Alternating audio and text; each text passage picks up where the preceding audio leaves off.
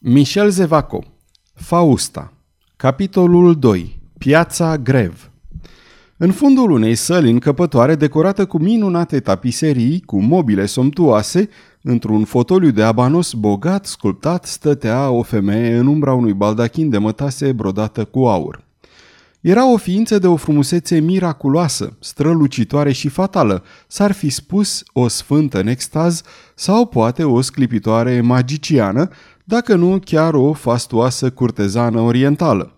Intră un bărbat cu un costum bogat și sever de cavaler, totul din catifea neagră, cu chipul palid, împietrit treptat de o durere care nu iartă niciodată.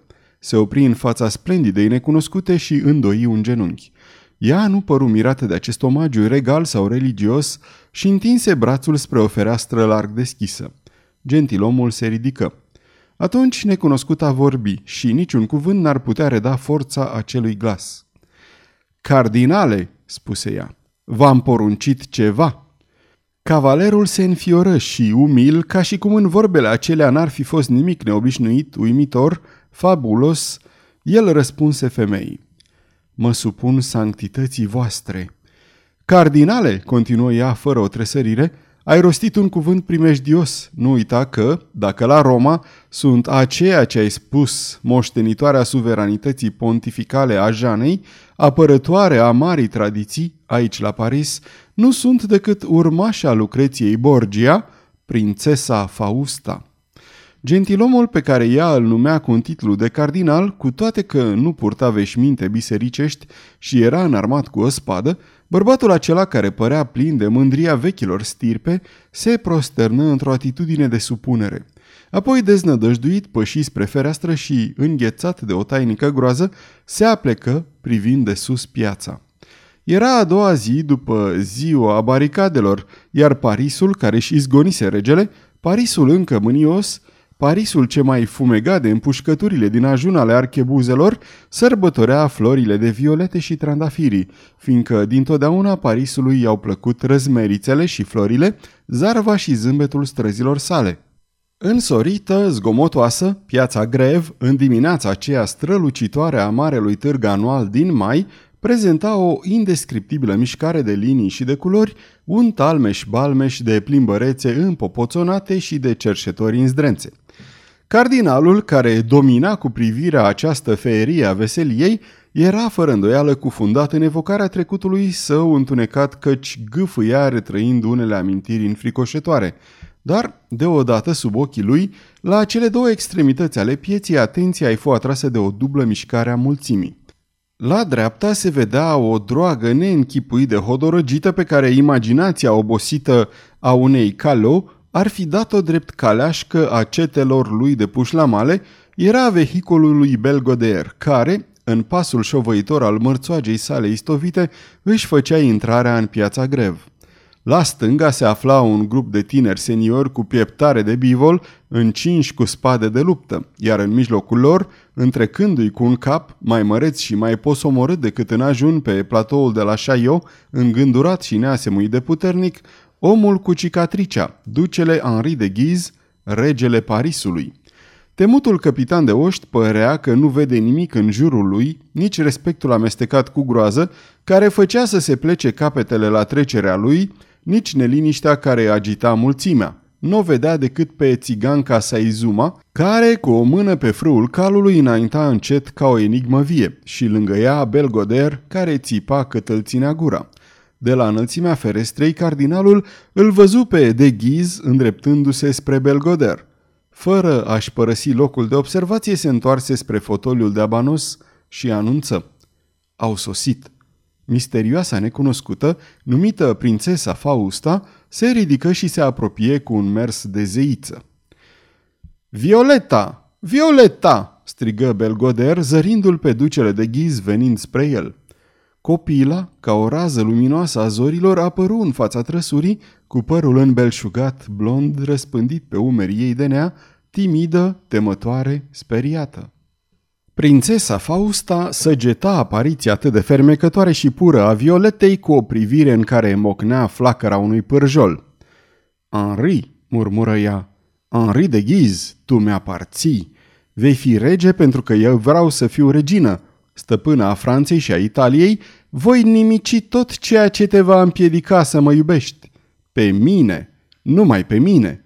Piară Caterin de Clev, soția ta, piară și această Violeta pe care o adori. Apoi cu un glas tăios devenit deodată metalic și aspru. Cardinale, a sosit clipa faptelor, privește-l pe omul acesta, pe umerii căruia se sprijină atât de mari speranțe. Crezi că se gândește la tronul pe care îl va avea datorită nouă? De trei luni de când la Orleans a dat cu ochii de această fică de țigan, al cărei chip nu-l mai părăsește, de ghiz șovăie, ne scapă din mâini și dacă nu-i vom smulge din inimă până și rădăcina acestei pasiuni, va fi pierdut pentru noi. Cardinalul o privi pe adorabila copilă și șopti. Sărmana nevinovată! Mila este adesea o crimă și întotdeauna o slăbiciune, rosti prințesa Fausta glacială. Coboară cardinale și fă astfel ca țiganul Belgoder să o aducă pe micuță în palatul meu din insula Site. Cardinalul știa, fără îndoială, ce sentință înfricoșătoare se ascunde în spatele acestei porunci, căci se plecă și băigui. Loviți, deci, dacă moartea acestei ființe nefericite vă este necesară, dar scutiți-mă pe mine de josnica sarcină de a vă preda. Cardinale, continuă ea cu o răceală cutremurătoare, îl vei anunța pe meșterul Claude. Călăul, gâfâi cardinalul, nu mă condamnați la oribila tortură de a-l revedea pe omul care mi-a sfâșiat sufletul, furându-mi și lăsând-o să moară pe tăcere cardinale Farnes. Tonul prințesei răsună de această dată atât de tunător, încât omul se clătină, respirând greu, uluit, înfrânt. Atunci ea, calmată și deodată liniștită, spuse Deci, astă seară la zece, du-te, cardinale, acționează și predăi ducelui de ghiz această scrisoare. Gentilomul luă plicul și apoi încă mai posomorât ieși și coborâ, urlând în străfundul inimii sale. A, blestemul mă urmărește fără încetare, într-una. În piața Grev, prin mulțimea adunată în jur, cu chipul din nou împietrit, el se îndreptă spre Belgoder. În fața trăsurii aștepta Violeta, fremătând. În clipa aceea, ducele de ghiz se aplecă spre Michel și șopti. Peste puțin, un gentilom îți va preda ordinele mele. Să le îndeplinești dacă nu vrei să-ți frâng oasele. Sunt gata, monseniore, porunciți. Atunci iată ducații pentru tine și fata pentru mine și acum cerei să cânte ca să existe un pretext pentru prezența mea aici. Într-o clipă. Violeta! Violeta! Tânăra tresări smulsă din visul ei fermecător. De departe, din fundul pieții, înainta un tânăr senior cu ochii ațintiți asupra ei. Privirile lor se căutau, se încrucișau. Tânărul gentilom, strălucitor de tinerețe și de dragoste, era fiul regelui Carol al IX-lea, ducele d'Angulem. Violeta!" Se răsti Belgoder. Un țipăt îngrozitor îl întrerupse. Un urle de agonie sau de spaimă răzbătea din rulotă. Mama! Moare mama! Femeia în agonie, aceea pe care Violeta o numea mamă, își ținea cu mâinile încleștate echipul lipit de ferăstruică ca vrăjită de o apariție înspăimântătoare. Mamă, mamă!" hohoti Violeta. Monseniore!" Striga afară Belgoder, puțin tică răbdare și vă aduc înapoi pe cântăreață. În așteptare, faimoasa Saizuma vă va ghici viitorul. Saizuma rămăsese nemișcată. Ochii ei scăpărători se pironiseră pe sub mască asupra cardinalului Farnes. Cardinalul o mai văzuse undeva pe această femeie și amândoi se priveau. Femeia care trăgea să moară îndreptă spre Violeta, pe care Belgoder o certa și o înjura, un chip pătruns de o nemărginită milă. Violeta, am să mor, trebuie să știi că eu nu sunt mama ta. O, oh, suspină tânăra fată zdrobită, ești amețită de boală, revino-ți în fire, mamă. Nu sunt mama ta, iar tatăl tău, Violeta, crezi că a fost meșterul Claude?" Ei bine, meșterul Claude nu este tatăl tău, nu știu unde este mama ta, dar tatăl tău, Violeta, tatăl tău, vrei să-l cunoști? Vrei să-l vezi? Ei bine, privește-l. Muribunda încercă într-o teribilă zvârcolire să-l arate pe omul asupra căruia își ațintise privirea. Doamne, Dumnezeule și toți sfinții, gângăvi Violeta înnebunită de durere, fie-vă milă de mama! În clipa aceea, în mijlocul sfâșietoarei scene, răsună o înjurătură sălbatică și apăru Belgoder, înfuriat la culme. Se aruncă asupra fetei, o apucă de umeri și, cu o mișcare mânioasă, o ridică în picioare. Afară!" urlă el. La treabă, cântăreați-o!" Privește și aduți aminte!" strigă muribunda. Pe tot iadul!" strigă țiganul. Acum se mai amestecă și Simon. Așteaptă tu numai puțin!" Și pe loc se repezi asupra acelea pe care o numea Simon, asupra femeii în agonie, o răsturnă pe culcuș și își propti una din labele sale uriașe peste gură, iar cealaltă înberegată. Simon se zbătu câteva clipe, deodată oftă scurt și rămase înțepenită în timp ce brațul ei descărnat, întins spre fereastră, părea să-l mai arate încă pe omul acela din mulțime. Trimisul Faustei, prințul Farnes, iubitul Lenorei de Montagu, tatăl Violetei. Copila, îmbrâncită cu brutalitate, căzuse. Nu văzuse nimic din hâda tragedie. Când se ridică, ticălosul, în picioare, întunecat și uimit de crima sa, mormăi. Am strâns cam prea tare, poate, și apoi eu n-am omorât pe nimeni, moartea venise singură să dea târcoale, n-am făcut decât să o ajut.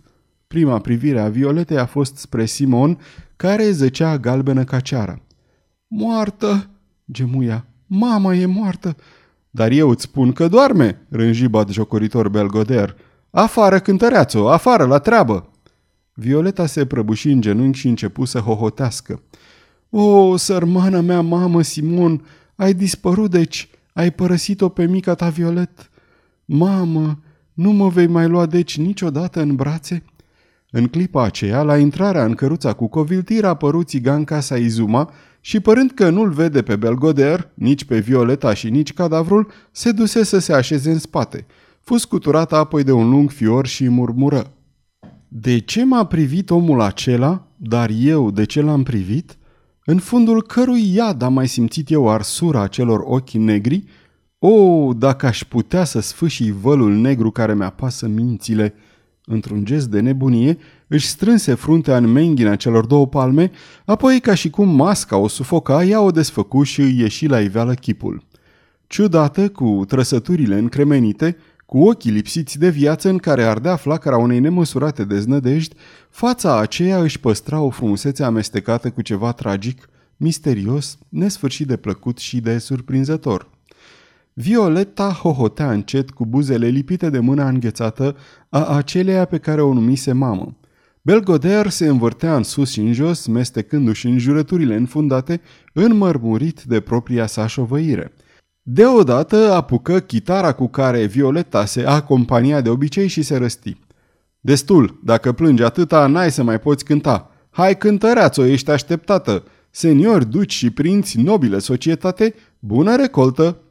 Violeta se ridică și revoltată strigă. Să cânt? Să cânt când mama mea moartă mai e încă aici? O, oh, mai bine ucide-mă! Ascultă-mă, cântăreațo, n-am să te ucid fiindcă ești așteptată de prinți, de duci, îți spun. Dar alege, ori iei chitara și îți faci auzit frumosul tău glas, ori mă apuc să o obiciuiesc pe maică ta. Între timp, banditul puse mâna pe un bici pentru câini. Violeta scoase un țipă de spaimă, aruncă în jurul ei o privire îndurerată și disperată, iar ochii îi se opriră asupra moartei. Tânăra alergă spre țigancă, îi apucă mâinile și se rugă cu un glas sugrumat. Doamnă, doamnă, apărați-o, ocrotiți-o, aduceți-vă aminte cum v-a îngrijit. O, oh, nici nu mă ascultă. Veți lăsa să fie lovită o moartă? Mama? Cine vorbește aici de mamă? răspunse țiganca cu o privire pierdută. Oare există mame? Există oare copii? Îndurare, doamnă, omul acesta vă dă ascultare și se teme de dumneavoastră. Un cuvânt, un singur cuvânt. Atenție, urlă Belgoder, hotărăște-te! O, strigă Violeta frângându-și mâinile, n-ai inimă, țigancă! N-am inimă, își spuse înfundat sa Izuma. S-a dus, inima mea a rămas acolo în biserica aceea imensă, Tânără, fii atentă la episcopul hoț de inimi. Nebună nenorocită, suspină copila. Nu vrei să faci nimic pentru mama? Ei bine, ascultă la rândul tău. Eu, fica, te blestem. Auzi? Fii blestemată de mine!" Saizuma izbucni în râs și încetișor își puse la loc pe obraz masca roșie. Violeta se întoarse spre țigan în clipa când acesta a bătut biciul. Ea îi sări în față și lovitura a căzut pe umerii ei. Îndurare, Belgoder! Mă supun, mă duc să cânt!" Ei, așa da!" exclamă nepăsător ticălosul, care întinse fetei chitara. Ea se urni încet cu o mișcare, vădind adânca ei deznădejde și cu fața în lacrimi murmură. Să cânt lângă trupul mamei mele? O, sărmană mamă, iartă-mi această nelegiuire, trebuie să mă supun. Se aplecă repede, sărută moarta pe frunte și se repezi afară. Belgoder, aruncându-i o privire de satisfacție ticăloasă, scrâșni printre dinți. Du-te, fică de călău, de ghiz așteaptă, mâine vei fi pângărită, nimeni altul, ci numai eu voi putea duce știrea tatălui tău. Apoi coborâ treptele șubrede ale scăriței urlând. Monsenior, a venit cântăreața, loc țăranilor, loc vestitei cântărețe Violeta și dumneata, domnule Picui, și dumneata, domnule Croas. Ce bandă de târie brâu! Doi uriași care completau trupa lui Belgoder începură să împartă poporului de rând ghionți și lovituri, astfel că în scurt timp se formă un cerc mare, în mijlocul căruia biata fată își acorda chitara, pe care se prelingeau lacrimi tăcute. La doi pași de micuța cântăreață stătea un grup de gentilomi, favoriții lui de ghiz, iar în fața lor ducele, palid, agitat, cu privirea țintită asupra copilei, pe care o făcea să se cutremure. La stânga lui, prințul Farnes, întunecat și mut, alături de căruța de care se sprijinea ducele Charles d'Angoulême, mai zguduit, mai agitat chiar decât Henri de Ghiz. Iar acolo sus, în palat, pe jumătate ascunsă de perdele, prințesa Fausta. Violeta nu vedea nimic. Sufletul ei rămăsese lângă moartă. Ochii stăteau aplecați asupra chitarei, iar degetele fine începuseră să zboare pe coarde.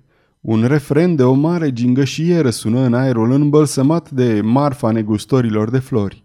Glasul ei intonă un naiv cântec trist de dragoste, dar, frântă de un suspin, se opri la prima strofă. Ducele de ghiz înainta grăbit. Plângi?" întrebă el cu glasul schimbat. Cântăreața îndreptă spre el o privire înnecată în durere. Dumneavoastră?" băigui ea înspăimântată. Dați-mi pace!" Plângi?" întrebă din nou ducele gâfâind. Dacă ai vrea, n-ai mai plânge niciodată căci ai fi cea mai sărbătorită, cea mai răsfățată din tot Parisul. Ascultă-mă, continuă el cu o înflăcărare mai insistentă. Nu fugi astfel, pentru Dumnezeu trebuie să știi că te iubesc. Trebuie?" În momentul acela, pe când Charles d'Angoulême, livid, cu mâna pe garda spadei înainta, fremătând de mânie, în piața Grev răsună o zgomotoasă fanfară de trompete. Îndată din mijlocul mulțimii izbucniră strigăte mânioase și poporul se apropie din nou îmbulzindu-se. Goarzii regelui, elvețienii lui Crilon, la moarte, în apă cu ei! Goarzii erau aceiași care în ajun au încercat să îndepărteze baricadele ridicate de popor – Ducele de ghiz se avântă în jur în dezor. Gentilomii îl urmară cu spada pe jumătate trasă. Mulțimea, la vederea dușmanilor din ajun, urla de furie. Într-o clipă, piața atât de liniștită și veselă se umplu de țipete și de îmbrânceala burghezilor care fugeau să se înarmeze. La arme! Moarte vânduților lui Irod! În apă cu goarzii! În apă cu Crillon! Și astfel prima întâlnire dintre Charles și Violeta a avut loc în zângănitul armelor și în clipa când puteau reîncepe împușchăturile archebuzelor. Văzând că de ghiz s-a repezit asupra lui Crillon, Charles și-a împins la loc sabia înteacă și s-a oprit lângă copilă. Se aflau față în față sub puterea unei vrăji de neînvins în zgomotul turbat al furtunii ce se dezlănțuia. Te rog din suflet, șopti el, nu te teme de nimic. Plângeai? Oare din cauza acelui gentilom nerușinat? Nu, nu, răspunse ea îngrozită. Plângeam, știți, pentru că mama a murit, e acolo, singură de tot, și nimeni nu se apleacă asupra trupului ei pentru a-și face pomana unei rugăciuni. Mama dumitale e acolo moartă?" exclamă Charles, pălind de milă precum pălise de dragoste. și pe tine, sărmană copilă, te obligau să cânți. Asta e îngrozitor. Nu, nu, strigă ea, aruncând o privire speriată spre Belgoder, care le dădea târcoale înjurând. Cântam ca să am cu ce cumpăra flori pentru mama. Charles luă între ale sale o mână a Violetei care tresări la această atingere. O duse până la căruță, o urcă în ea, intrând și el acolo. Atunci zări corpul Simonei întins pe culcuș și se înclină descoperindu-se. Fie, veghează-ți mama, îi zise el cu o expresie de o nemăsurată milă. Cât despre coșciugul ei, eu voi cumpăra florile dacă îmi îngădui. Violeta ridică spre el o privire plină de recunoștință. Nu este nici locul, nici momentul să-ți vorbesc, rosti atunci Charles d'Angulem, dar, din această clipă, nu trebuie să te mai tem de nimic. Este cu neputință să mai rămâi la acești țigani. Mâine dimineață voi veni să-i vorbesc stăpânului acestei trăsuri. Care e gata să vă asculte, monseniore, și să vă răspundă, se auzi lângă Charles un glas zeflemitor. Tânărul duce îl măsură pe ticălosul din fața sa. Unde aș putea să-ți vorbesc, maestre?" întrebă el. Foarte aproape de aici, în strada Tisandării, la Hanul Speranței. De acord, așteaptă-mă acolo mâine dimineață. Charles d'Angulem aruncă o ultimă privire violetei care, prosternată, își acoperea fața cu palmele. Și acum răzbunarea, murmură el. O, tată, privește ce va face fiul tău. Ieși, îndreptându-se direct spre ducele de ghiz. Belgoder rângea satisfăcut cu brațele încrucișate. Vino mâine, da? Am să te aștept bine pregătit, nerodule. Mâine? Unde va fi Violeta mâine? Dădu din numeri și coborâ mormăind. Trebuie totuși să chem să ridice cadavrul. Cu cât mai repede, cu atât mai bine. Chiar azi ai să pleci, Simon, călătorie sprâncenată. Voia tocmai să coboare când, în josul scărilor, văzu în fața sa un om îmbrăcat în catifea neagră, al cărui chip semăna cu cel al unui mort. Tu ești Belgoder?" întrebă el. Stăpânul acestei trăsuri? Iată o figură demonică, gândi țiganul care se înfioră fără să vrea. Da, gentilomule, răspunse el cu glas tare, sunt acela pe care l-ați numit. Deci tu ești stăpânul acestei tinere cântărețe Violeta? continuă el rar. Belgoder tresări și se înclina adânc. Am ghicit, își spuse el. Este gentilomul pe care trebuia să mi-l trimită ducele de ghiz ca să-mi transmită ordinele sale. Aha, aha, acum îl am în mână pe Claude. Acum ai să auzi de mine și ai să ai știri despre fică ta. Se ridică, își aranjă mantia și zise deodată. Aștept uh, ceea ce aveți să-mi spuneți. Sunt trimis de un personaj important. Copila aceasta, Violeta, zise gentilomul înfundat, Violeta și cu mine suntem la dispoziția celui ce v-a trimis, spuse Belgoder. Care-i porunca? Ascultă, în insula Site există o casă dărăpânată, aproape o ruină. Poarta e de fier cu un ciocan de bronz. Acolo va trebui să o aduci pe fată astă seară la ora 9. Astă seară, la ora 9. Vom fi acolo pe toți dracii. Gentilomul în negru rămase o clipă cufundat într-o adâncă visare. Apoi tresărind. Femeia aceea cu mască roșie care se afla aici, acum nu de mult, spune-mi cine este? O țigancă din tribul meu, o cheamă Saizuma. Cel pe care țiganul îl denumise cu o figură demonică se ridică, păru ușurat de o oarecare spaimă tainică, făcu un semn de rămas bun țiganului și apoi, scoțând din pieptar scrisoarea pe care Fausta i-o încredințase pentru ducele de ghiz, Farnes se strecură prin mulțime și dispăru în tăcere. Sfârșitul capitolului 2